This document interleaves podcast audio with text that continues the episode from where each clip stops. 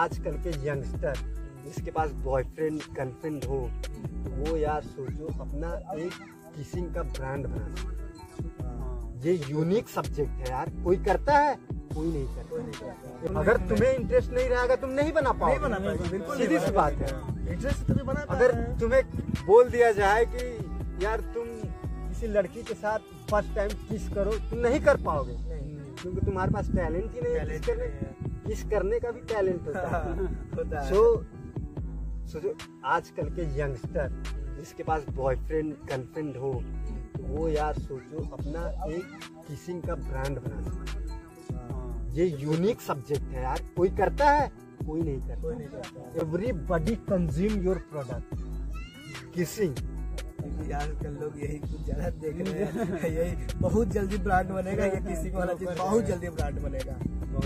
हम टेक्नोलॉजी को उतना देखे नहीं है कि टेक्नोलॉजी कहाँ तक आगे जा रही है। सपोज हमारे क्लोथ इतना होगा, ऐसा होगा कि हम अपने बॉडी टेम्परेचर को कंट्रोल कर सकते हैं उससे, अपने क्लोथेस से। आप सोच रहे हो कि ये क्लोथेस कहाँ से मैन्युफैक्चर होंगे, कहाँ से होंगे, बिकॉज यहाँ तो हमेशा पहले से ही है that you wear this Adidas, Nike, this are यार These are controllers.